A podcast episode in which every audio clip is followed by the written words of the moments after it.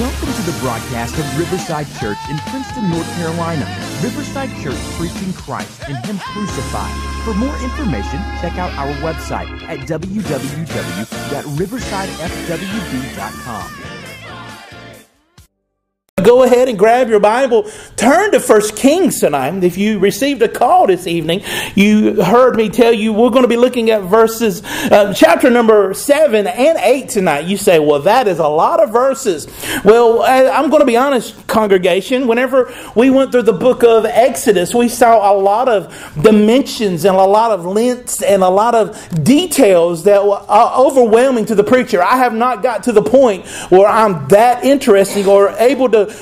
glean anything from so many cubits of feet and talking about the, the sides of the tabernacle, what color things are. So I want to let you know as I evolve and become a better preacher, we'll be able to do that. But tonight in chapter number seven, we're going to glean. There's only a couple of things I'm going to pull from seven before we go into eight.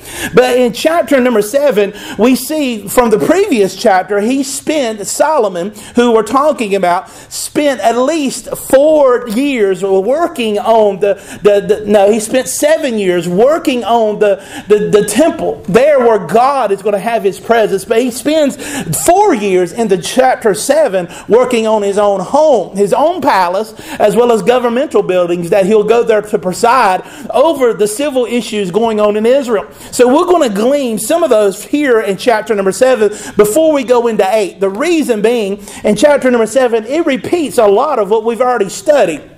But tonight, I want you to follow along with me in chapter number seven as we just look at the first few verses. Solomon was building his own house 13 years and he finished his entire house.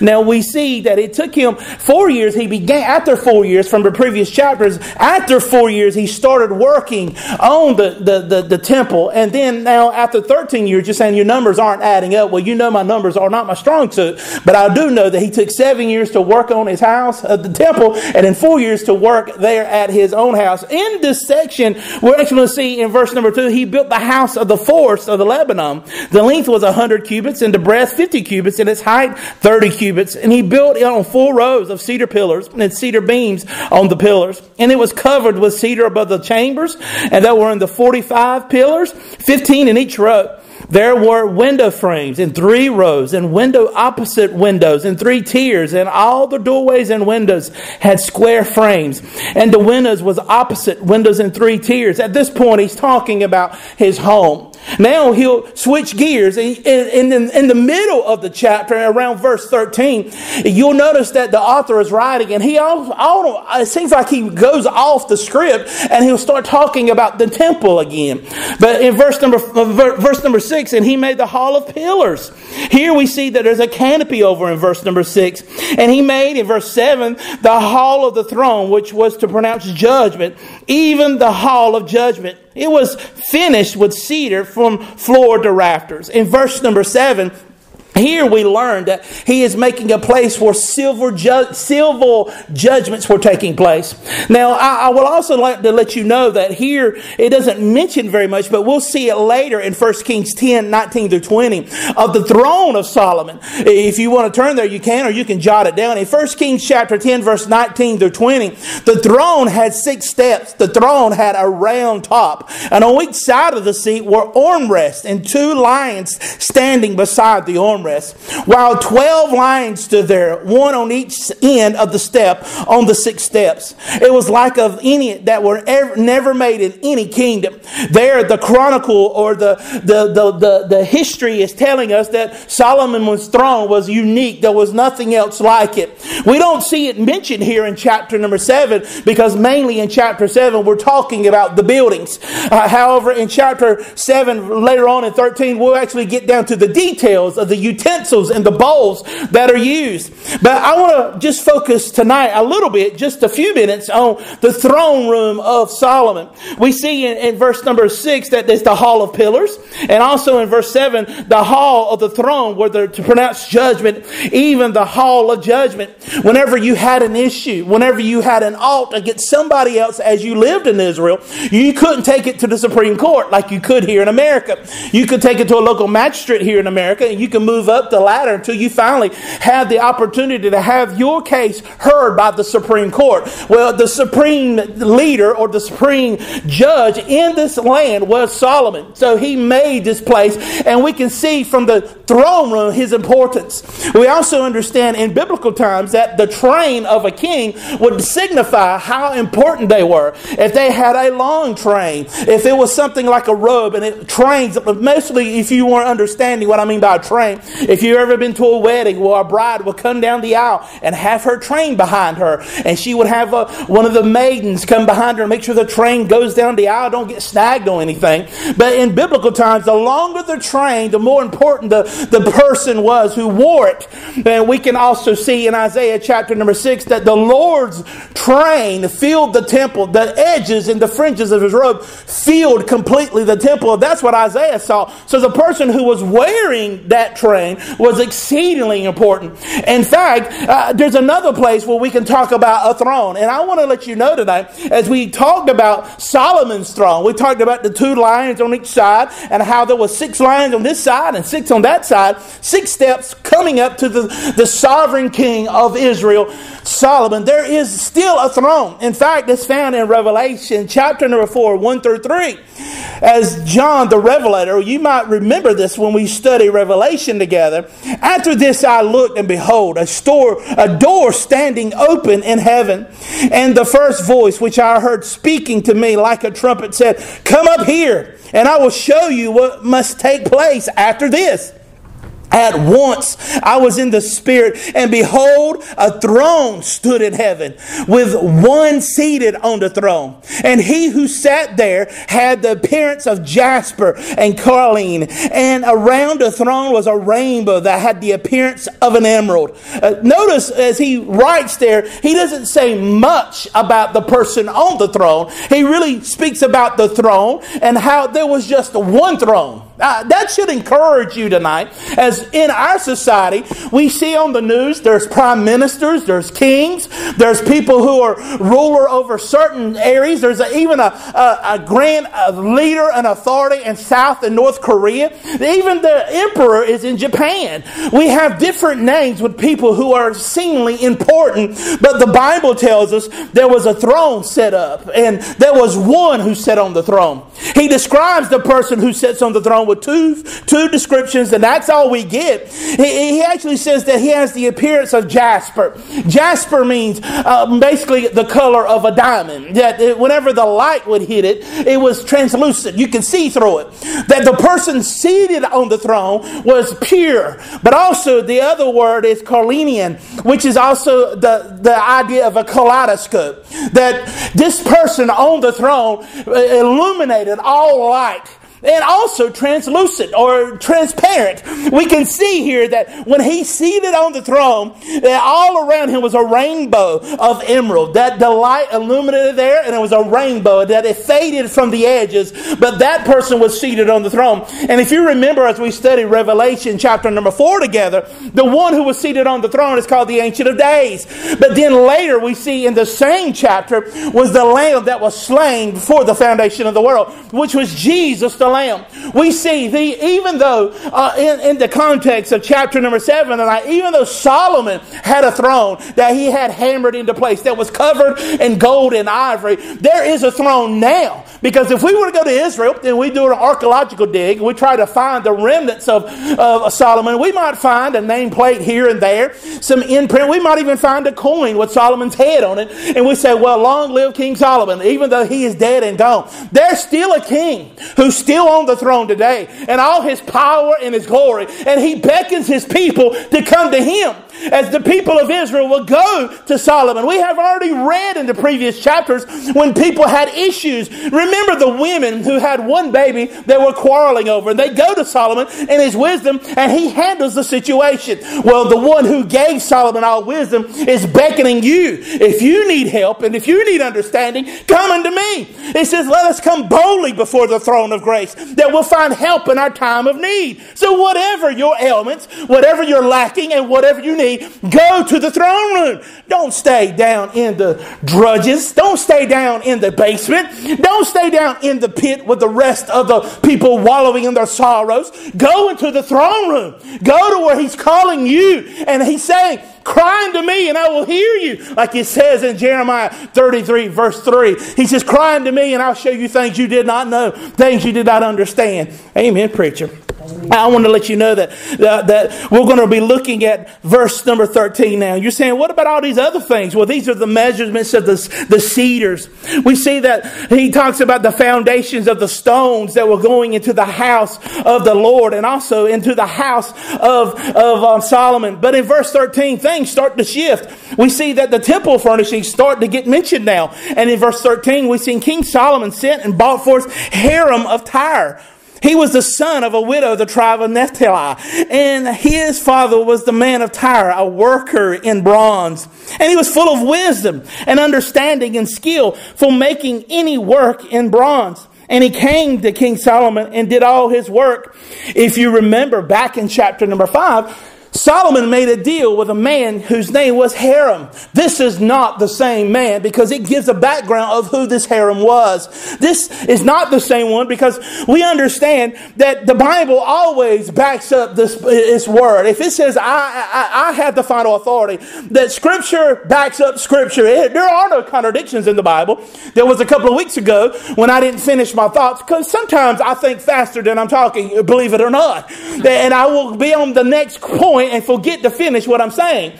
A couple of weeks ago, I said, the Bible is full of mistakes. Absolutely. And I didn't finish that. And you were like, well, wait a minute. What do you mean by mistakes? The mistakes that we see in the Bible are not lit, uh, literature mistakes. That it's not that, that, that God said this and something was written down wrong. The mistakes that we see in the Bible is all of humanity. Everything that we did, that's the mistakes. We see where Adam and Eve fell. That's the mistake. Where Noah got drunk in his vineyard after the great flood, that was a mistake. And he, he cursed his own son he, or his grandson. We see the mistakes in the Bible, and all we see is God's grace. That's let me clarify there.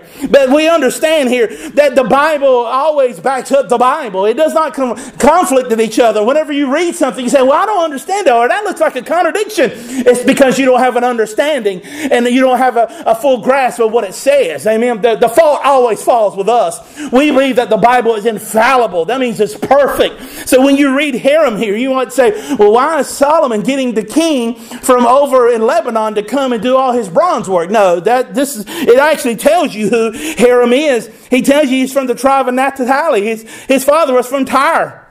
So we have an understanding here. The Bible took in out of context as pretext, and that's called error. I always read it in context. Don't just pull a Bible verse out and use it and say, well, see, the Bible's wrong because it says this. You have to put it in context. You know, we fall for those things when we watch MSNBC or CNN or pick whatever ABC. You pick whatever letters you want for winning news network where they take somebody's words and take them out of context and spin it to say something totally different. People do that and not our time and season. In fact, we've gotten so used to sound bites and so used to hearing what people say, and we go, I don't believe that's right. And we'll go research it and find out it was said in context that was taken out and used as a weapon. Let us not use our Bible like a fortune cookie where we just open our fortune cookie and read little, one little line and use it as something we apply to our lives. Imagine a, a, a college student says, Lord, what should I do? And he takes his Bible and he just opens it up and puts his finger in Ecclesiastes and it says, do whatever you do, but do it all your hand, do it all your might. And he wanted to sin, but he just got, he used his Bible like an eight ball and just decided, okay, well, God told me to sin, so I'm going to sin. See how we can use our Bible uh, wrongly?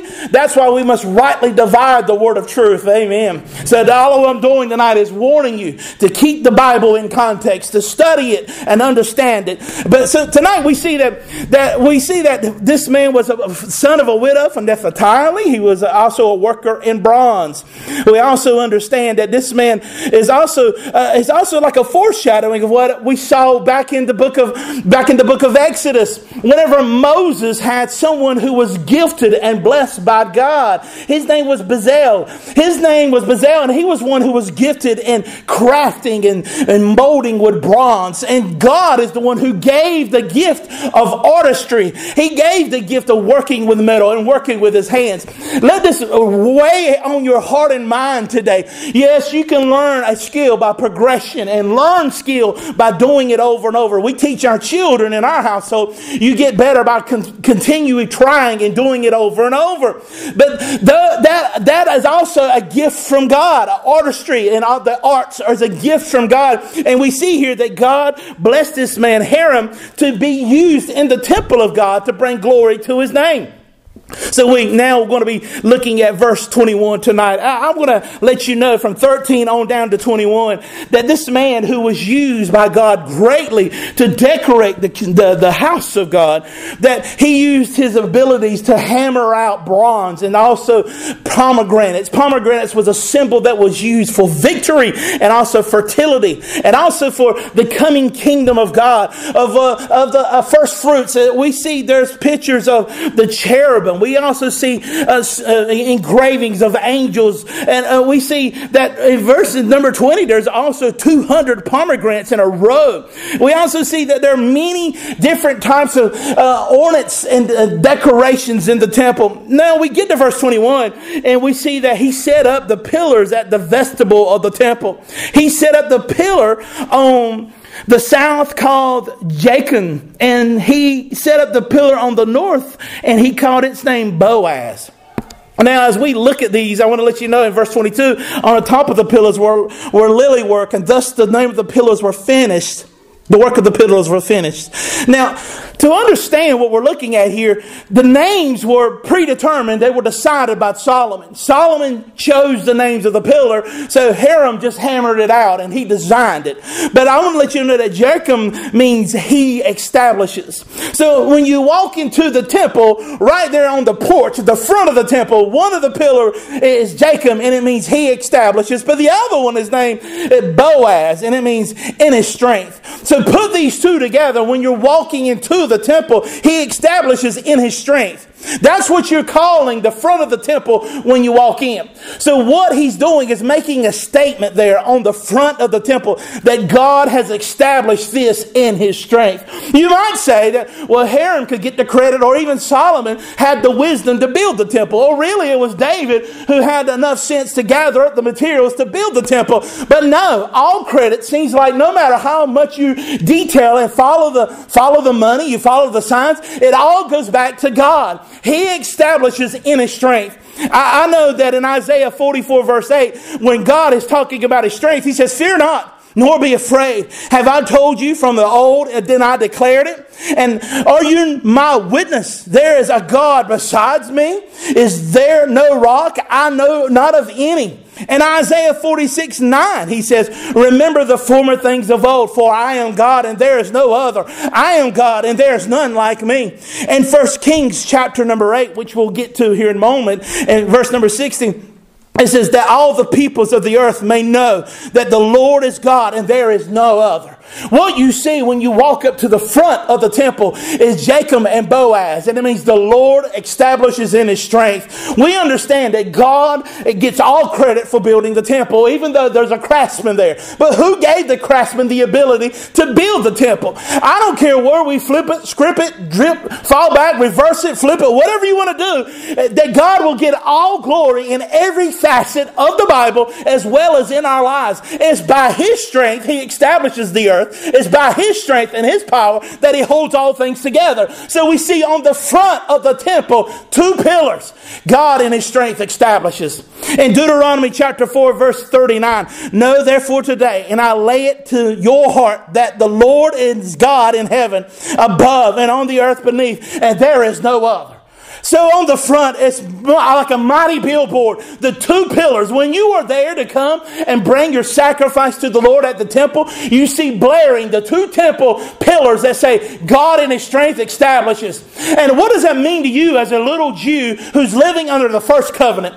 That God established the temple, that God is the one who leads the nation, that He is God. But also, we see back in Judges of an instance where the very strong of us and, and, and, and an issue of two pillars. If you remember in Judges chapter 16, we read about a man named Samson. Samson was blinded by his sin and he was in the house of the Philistines. If you remember the story of that judge, he had fell into temptation with Delilah and he was the strongest of God's people. I mean, he was bad. He was killing people with a gourd and he had a jaw of a donkey and killing all kinds of Philistines, but they overcame him by his temptations and falling into blatant sin before God. So he's there in the temple in Judges chapter 16 verse 25.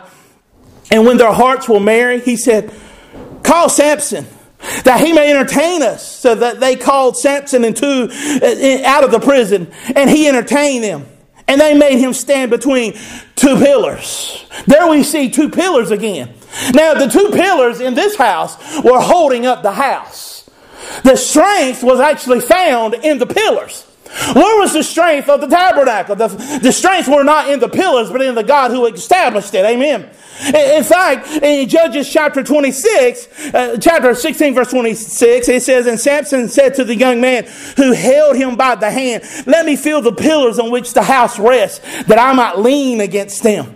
We see here that the man who had strength who thought that the strength was in him, who thought it was bulletproof, who thought that he couldn't be brought down because pride entered his heart. He wouldn't be a statistic. He, he actually read in the Bible where if you play with sin, sin would overwhelm you and take you out. But he now is now blinded. He's now being used as a clown. He's now being used as entertainment in the house of the wicked. So he's asking for the two pillars. The very strongest of us is now leaning between two pillars and the house of the enemies of God. And Samson, in verse 29, grasped the two pillars in the middle on which the house rested. And he leaned with his weight against him, his right hand on the left and one on the right and on the other. I want to let you know that when Samson pushed the house down, it destroyed him, the enemies of God. That's the best we can do. We can only destroy us. We're good at killing us. In fact, many of us smoke things that cause us to kill us. We eat things that kill us. Uh, we, we sit around and hurt ourselves because that's what we're doing. We're natural disasters uh, waiting to happen. That's what we do. We're destructive. We destroy ourselves and everybody around us. But when God establishes by His strength, what does that do? Uh, wherever God establishes. God in His strength builds the house and He establishes it. Uh, but we tear it down. We tear ourselves down and everything else around us.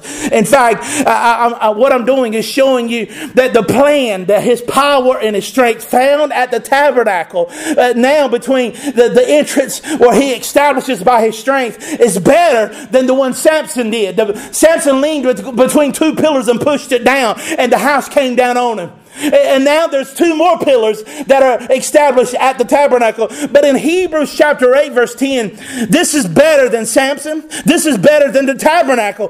For this is the covenant that I will make with the house of Israel after those days, declares the Lord. I will put my laws into their mind and write them on their hearts, and I will be their God, and they will be my people. He establishes that by his strength. Who does that? Was it Samson? No, it wasn't Samson. It wasn't even Samuel. It wasn't David. It was not even Solomon. It was not even Pastor Kevin or any of our deacons or anybody of our congregation. He, all the, all the main focus of Hebrews chapter 8 verse 10 is I, I, I, I, I will do this. The same one who gave Samson strength the same one who gave him strength to push the pillars down. The same one who gave wisdom to Solomon to build the two pillars there at the front of the tabernacle. I will establish in my strength. He's still flexing and showing how powerful he is when he says, I will put their law, put my laws into their minds and I will inscribe it on their hearts and I will be their God and they will be my people. That's the strength of God. Amen. As we see the two pillars as a, as a billboard. If you want to look to the strength of God, if you really want to see what God is like, look to the cross. Amen. The two pillars. They just happen to overlap each other, and there hangs the blessed Son of God, Jesus Christ, stronger than Samson, more wise than Solomon, greater than any human who ever walked across the horizon of humanity. There he is, Jesus Christ. He has established that with his strength. He did that. Hebrews chapter 8, verse 12 For I will be merciful toward their iniquities, and I will remember their sins no more. This is God who is so mighty, He has decided to not remember the sins of His people anymore. Overwhelming, glorious, and grand. In Hebrews chapter 10, verse 17, then he adds, I will remember their sins and their lawless deeds no more. He establishes his strength. You know, we, we as human beings, we can forgive. That's about as good as we can do. If we're even able and have strength to do that. But to forget, that, that's, that's otherworldly.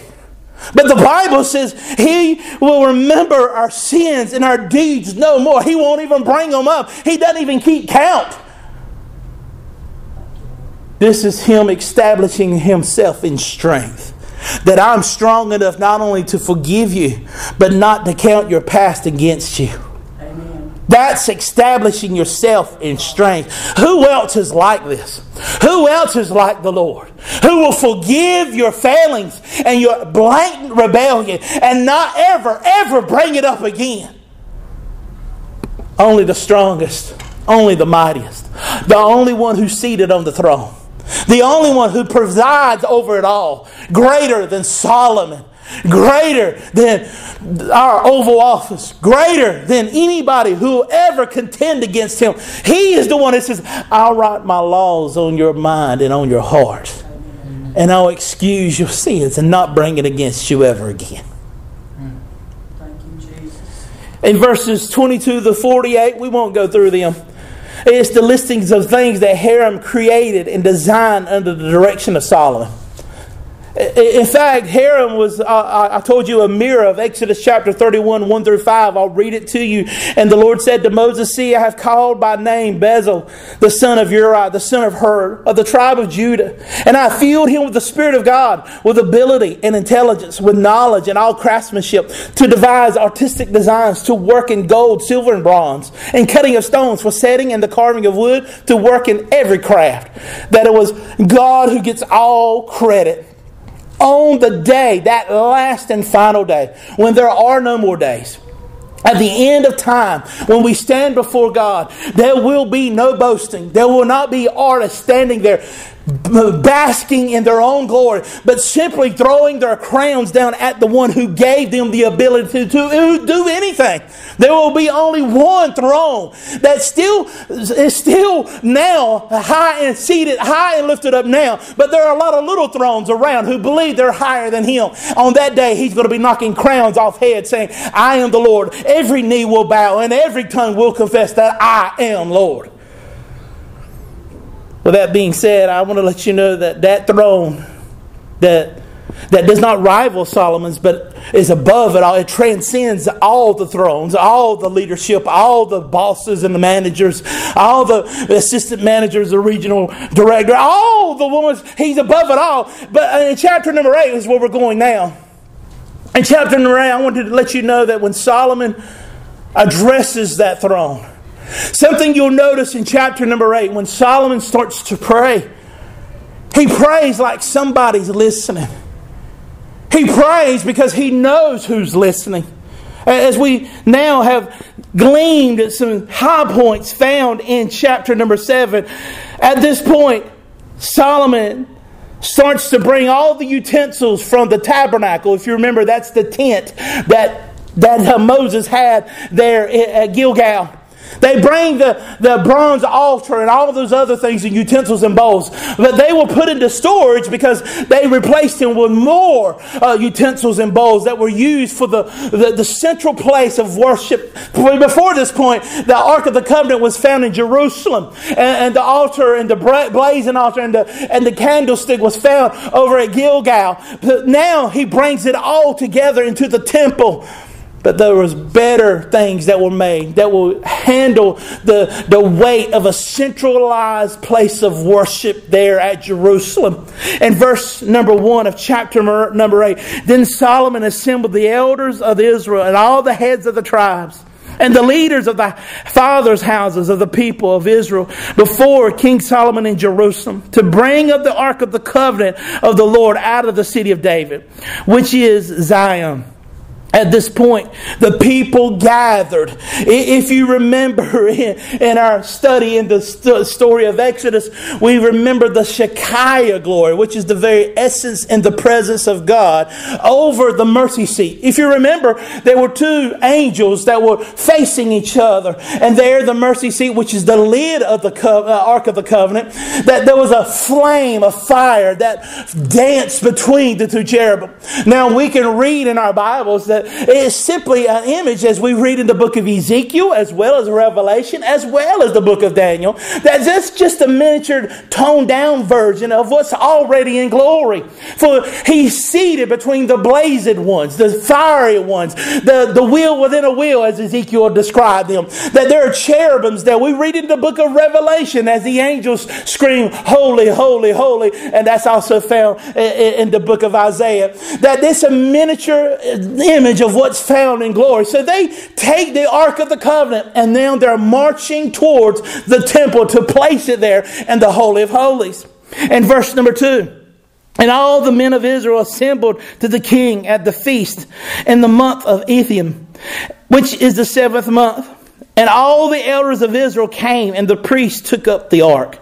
Notice in verse 3 that it's the, the, the, the charge of the priest to carry the presence of God. They didn't outsource it, they didn't hire anybody else. It was the job of the priest to minister before the Lord. They're not ministering before the people. And that's true today in the house of the Lord. The minister is not to, to, to service the people, but the Lord. And how does the minister serve the Lord? By speaking his word to his people and explaining it plainly. Jesus did the same.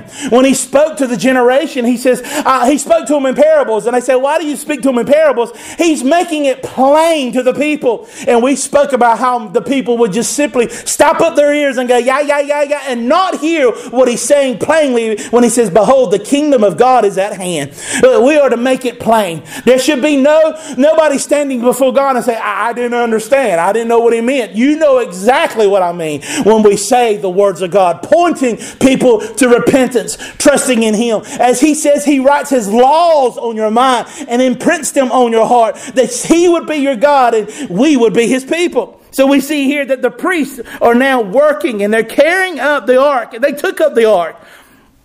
I also want to let you know that before in the past we've seen where the people of God have moved the ark. If you remember when Uriah reached out because the ark was on a cart. If you remember, it was on a cart and the oxen stumbled and he reached out to touch the cart. Uh, uh, well, this because the presence of the Lord is not to be moved on a cart. Now what's a cart made of? Big wheels and boards.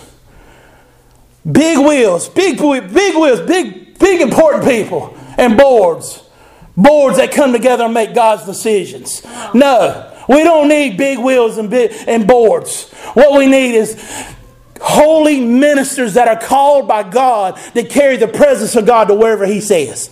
You, you, feel me? Amen, preacher. Amen.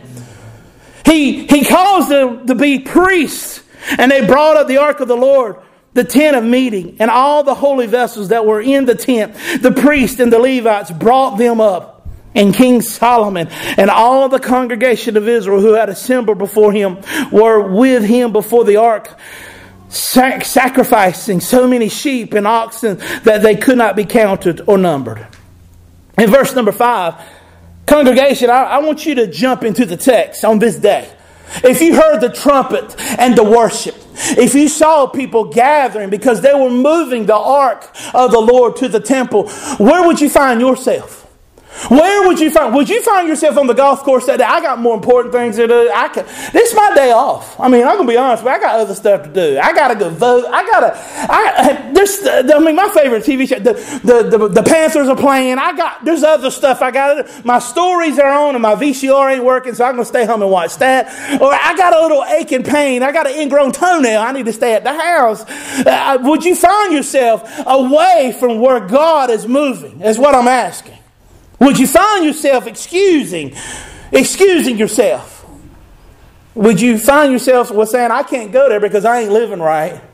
I can't, I can't be a part of the people because I, I'm on the outskirts. Would you use your sin as an excuse to be away from what God is doing? We see here that they were moving and the congregation had assembled. It's like they believed that God was worthy and worth the time to come before the Lord. And I want to let you know that every Sunday and every Wednesday, the same thing happens. God's still moving. His Spirit is still moving. I believe that the power of God is still moving in the hearts of people today, right now, in this moment. God is still moving. There are some churches, they're ashamed of the gospel. Explicitly ashamed. And I'll use an example. Just this past weekend, I know it was close to Halloween. There were festivals, trick or treat, all kinds of ideas. You imagine there were some churches that had fair rides in front of their church. And they had incredible numbers. If you drove by, you probably got stuck in traffic. Look at what are they doing? Dunkin' booths, funnel cakes, ice cream. There are some churches who are showing movie nights of wicked things that should not ought be shown, let alone to the people of God. Right. But you can gather a crowd. Right. The crowd is there. But I tell you, God is not. That's right. Amen. You can gather a crowd. If people show up for free cupcakes, yeah. they will. Oh, you get away free cupcakes? Where's the line? I'll get in line. But those who want to follow the presence of God, is falling out of fashion and style. But that's okay. Because we're not ashamed of the gospel of Jesus Christ. We, we believe that He sets the captive free. We believe He wipes away sin and washes those who are tarnished and stained in their soul. That He forgives and He adopts in and saves. That message is old, antiquated. And every church, every church uh, uh, seminar, they gather you together and say, hey, it started back in the day with purpose driven life. Warren, uh, Pastor Warren, he came, he wrote a book, and it's a copy and paste, is what we call it in theology. You copy it and paste it everywhere and use this philosophy to build a church. But nowhere do I read in the book of Acts where uh, when Paul went to establish a church, he didn't do movie night and give away snow cones. He didn't get around and say, hey, you want to come to a, a fantasy football night or you want to come and watch the Super Bowl over here? We're having a party tonight. You want to come and just, we, we'll casually sneak Jesus in at the end. You want to come and get candy in the parking lot and teach your children, just come into the church parking lot, but don't go inside because it's dangerous in there.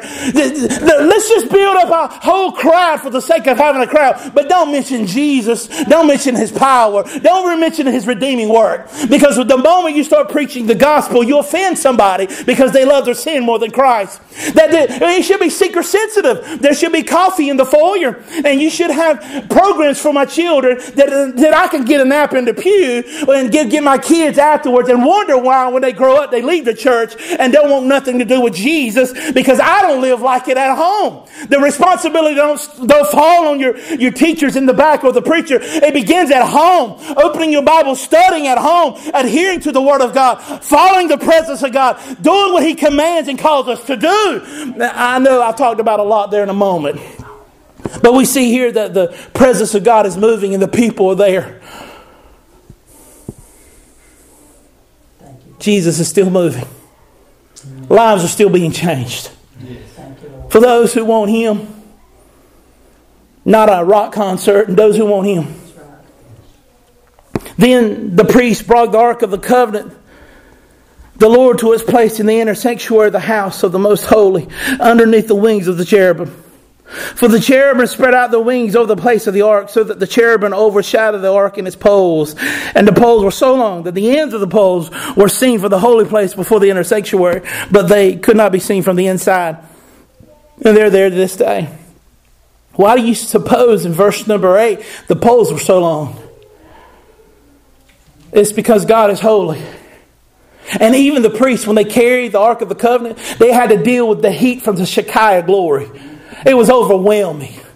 The weight of being God's priest is not just the preacher behind the pulpit, but it falls into the pews and it's heavy. It's not easy to serve God in a culture like ours, a culture that, that lifts up death, kill babies in the womb, and worship death. And, and vanity is more important. Pride. Get yours before I get it. Dog eat dog. In a culture like that, Serving is not on the forte. It's not patable. It's not something that people want to do. When husbands are called to love their wives, love their wives is what it says, wives, not the side piece, not their boyfriends, not the husbands and their boyfriends, not the husbands and the girlfriends, not the husbands and all his wives. Husbands love your wives. Wives respect your husbands. Children obey and adhere to what your parents command as unto the Lord. Those things are not, uh, they're not trending. They're not fashionable. They're not fun in the eyes of the world. And that's heavy. Notice the priests had poles because they couldn't get close to the ark. There were long poles. They weren't right beside the ark because God in His presence would consume them. Even though they were sanctified and living as holy as they possibly could. Do you see the separation there, even between the priest and the holiness of God? It's almost as if God can't coexist with man. It's almost as Job was telling the truth in Job chapter number 9. How can a man be just before God? How can it be holy and coexist in the presence of God? Well, that's because we have a mediator now. There's one who comes between us and God, fully God and fully man, who understands fully Godness and understands fully manness. And that one person, that one mediator is Jesus Christ. And now we can coexist as Jesus bore our wrath that was bore, uh, that was poured out on him on the, uh, uh, uh, by the plan of God Almighty to pour his wrath out on us that we, we might receive the righteousness of Christ, the goodness, everything that he ever did that was holy, God honoring, and God fearing was now accredited to us. And when God sees us, he doesn't see a blatant rebellious sinner anymore. He sees his child who now is part of the family because of the work of Christ. So we even see in the Old Testament shadows of Jesus, see the gap between the priest with the pole uh, carrying the ark Jesus was there between the priest and the ark, just like he's with us now. Amen. I could preach that thing sideways. I love, okay, let's keep going. Uh, we see that the poles could be seen from the inner sanctuary, but not from the outside, and there to this day. Just to remind the priest, there's a separation. And there's nothing in the ark except the two tablets of stone that Moses put there at Horeb that the Lord had made a covenant with the people of Israel and when they came out of Egypt. And verse number nine, I know you probably remember. Uh, uh, wait a minute, I, I, thought there was also the, the pot of manna, and there was the, the, the, the, the rod of Aaron that budded. Well, the Bible actually tells us that they were laid before the ark. There are some theologians and commentaries that said whenever the ark was captured, when Eli fell over and, and died there after the prophecy from Samuel, that when the Philistines opened up the ark, they took those things out, which is possible. I don't know. It's not the stuff in the Bible Bible I don't know. It's the stuff I do know that really bothers me. How could he take a wretch like me and save me and redeem me? Amen, preacher. So we see here that the only thing that were in the ark was the tablets of stone that Moses put there at Horeb. Now, in verse number nine, you might say, "How did they even know that's in there?" I don't know. I'm just going to. I'm just going by what the author said. I'm just going to tell you that he, he said the, the tablets was in there, so you know what? They was in there. Amen. A lot of people speculate what happened at the beginning. They say that gases exploded, that, that, that, creation just spontaneously combusted and made everything.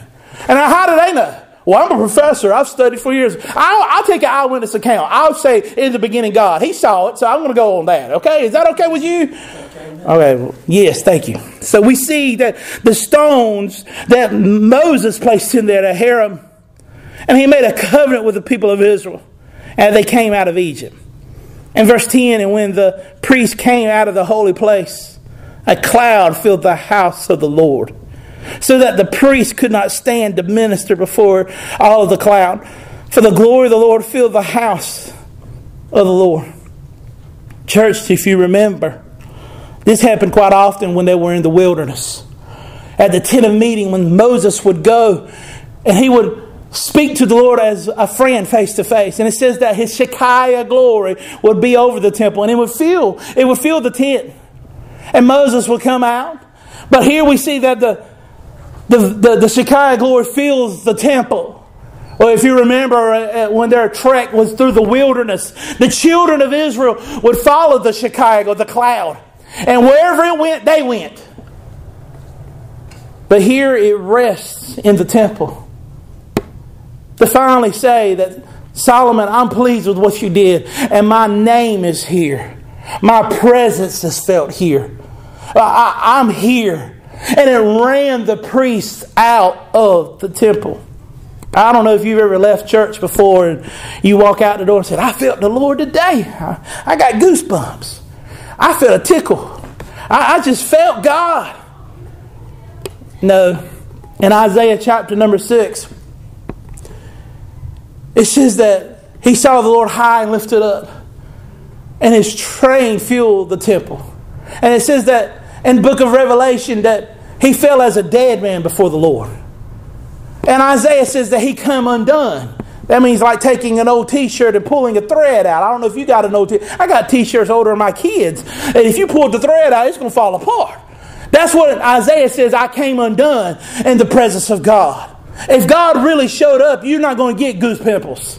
You're not going to get a chill or your neck and your hair on your neck ain't going to stand up. You're going to die in the presence of God. That's why the priests ran out of the, the holiness of God. They ran from his presence.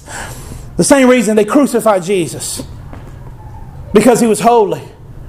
We can't have you around. You're making us look bad. We're the Pharisees and the Sadducees. We're the ones who are doing it right, Jesus. And you're talking about loving everybody, being a friend to sinners. Jesus, you got to die. You're too holy. You're too good. The priests ran for the same reason we crucified Jesus because of holiness. So, how do you reconcile the two things? Well, you look at the front of the tabernacle. You see, he establishes in his strength. Who's strong enough to be established and have strength through it all? And that one is Jesus. It, Jesus has established his name. In fact, I want you to think about it deeply. He's the only person who ever exists who split time in two. There was a time before him, and then there's a time after him. Jesus, just Jesus. No one is like him. He's in a category all by himself. He reconciles and he saves. But I want to let you know that as the people ran, that Solomon looks at the temple and he starts to pray. In verse number 12, and Solomon said, The Lord has said that he would dwell in thick darkness. I have indeed built you an exalted house, a place for you to dwell forever. Then the king turned around and blessed all the assembly of Israel, while all the assembly of Israel stood. And he said, Blessed be the Lord, the God of Israel, who with his hand has filled, fulfilled all the promises of his, of his mouth to David, my father. First of all, in verse 15, God keeps his promises. If you don't know what his promises are, it's because you're not looking over what he said to you. I won't leave you or forsake you. I won't cast you out. Never have I seen the righteous children begging for bread. Those are his promises to you, church. He's not writing checks that bounce. He's not someone who overextends and says, Oh, I, am sorry, I won't be able to deliver. God keeps his promises every time. He is the promise keeper, the oath maker. The one who is now giving the promises to David and his, his, his ancestors and all those that come after his descendants. He's the one who gives the promises and he's the one who keeps them. Notice it won't David making oaths and covenants to God. It was God making covenants to David and God still does that today to his people. Since the day I brought my people Israel out of Egypt, I chose no city out of all the tribes of Israel in which to build a house that my name might be there. But I choose David to be over my people Israel. as we talked about before, about the election of God. He had, David had brothers, but God chose David. Why? I don't know. But God chose David. The Bible tells us in Romans chapter 9, he says there's two twins, one I hated and the other I loved. Why? He also says, and I'll have mercy on whom I will have mercy. Is that not true? He just decides to have mercy. It's nothing that David warranted. Well, he killed a giant. It's only by God's power and his might that he killed the giant. It was God all along. Yes. But I choose David to be over my people. He didn't choose Saul, he chose David. He didn't choose Samuel or Eli or one of Eli's children. He chose David. Why did he choose you tonight to save? Well, I'm just smarter than everybody else in the room. That might be true. But if you were smart, you wouldn't have said that. you might say, "Well, I come from a Christian background," but that's that's that's irrelevant. It has nothing to do with the fact that God saves sinners. Why does He do it? for his glory. Who will sing of his praises more than the one who owed him the most? And that is the ones that are saved today. Well, we could not strong arm our salvation from him. We could not open his grip and take the salvation from him. He simply gave it to us, chose us, and redeemed us by his own might that he established by his own strength. It was God. Now it was in the heart of David, my father, to build a house for the name of the Lord, the God of Israel. Verse 18. But the, but the Lord said to David, my father, whereas it was in your heart to build a house for my name, you did well. That was in your heart. Nevertheless, you shall not build the house, but your son, who shall be born to you, and shall build the house for my name. Verse 20. Now the Lord was fulfilled the promise that he's made. Again in verse 20. He keeps his promises. I wonder, congregation, have you ever been around a group of people and a name come up? Somebody who lives around the corner, Jimbo, whoever, whatever, put whatever name you want there. And you start to hear the reputation of that person. Oh, they owe me this or they borrowed my weed eater, never brought it back. They ran over my dog and never said I'm sorry. They're just rotten people. They're horrible people. They'll steal your pocketbook right out from under you when you're standing there. And if you ain't careful take your socks right off your feet with your shoes still on. They're, they're, you hear them talk about that person person, it will affect you because you hear about the reputation of the person while you're standing there.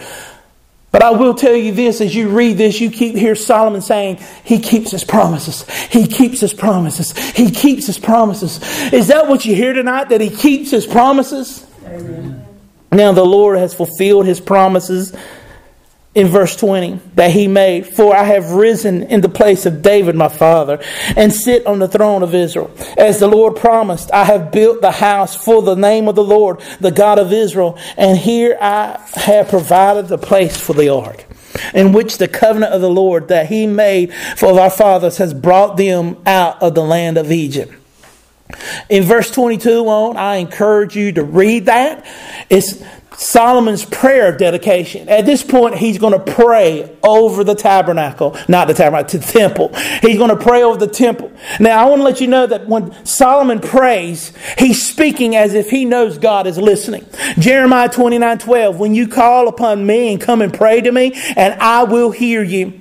In, verse 20, uh, Romans chapter 8, verse 26 and 27, likewise, the Spirit helps us in our weakness, for we do not even know how to pray as we ought, but the Spirit itself himself intercedes for us with groanings too deep for words. And the one who searches the heart knows that is the mind of the Spirit because the Spirit intercedes for us according to the will of God. So if you don't even have the words tonight, He sends the words. And Psalm 17, 6, I call upon you, for you will answer me, O God. Incline your ear to me. Hear my words, the psalmist writes. And Psalm 61, 61, 1, hear my cry, O God, listen to my prayer. And Psalm 39, 12, hear my prayer, O Lord, and give ear to my cry.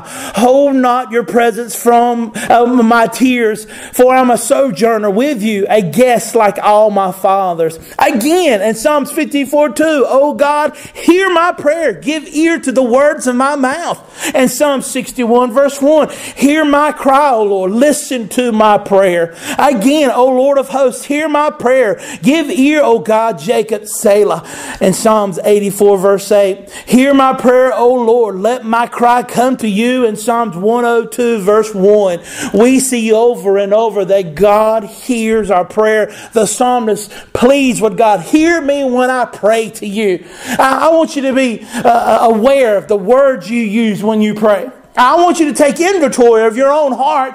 If not today, tomorrow, think deeply about the things you pray. Do you pray amiss? Do you just humble and mumble to yourself as if you're just complaining to yourself? Or are actually you speaking to God, the one on the throne, who actually hears your prayer? And if you have audience with Him, do you waste your time and God's time with complaints or murmurings or even doubt in your prayers? God, I doubt that you even have time to hear me today, but so and so is sick. Or uh, I doubt you even see me in my situation, let alone care. But anyway, let me tell you about the situation. Or do you come boldly before the throne of grace, bringing your petitions and your situations to Him, saying, God, this is what's going on. And God, I need you to help them. I need you to help me. God, I know you're all powerful. I know you're high and lifted up and you see all the details that I don't see. But Lord, I'm asking you, uh, not because I, I uh, you owe me anything, not because I'm that important, but you beckon me to ask of you of anything by your power and your strength. Here I am, Lord, asking you, like the song says, here I am, Lord, standing in the need of prayer. It, it must be a song because it must be true. So here we are, Lord. Here we are tonight. Whatever it is, we don't need to go to Solomon's throne. We don't need to go to the magistrate around the way. We don't need to go to the courthouse. We don't need to talk to the sheriff. We don't need to speak to the mayor. We need to go to the Lord. Amen. Whatever it is. Well, well, I don't know what your issue is. I don't. Eh, your issue is much bigger than me. I want to let you know. Much more powerful than me. Probably been around longer than me. But there's one who's the ancient of days, who's bigger and all powerful and all understanding. Maybe you've dealt with it for decades. Maybe you don't know what to do with it now. Maybe it's something brand new. I want to let you know that He ain't brand new. Amen. He knows how to handle it. Amen. Take it to the Lord in prayer. That's what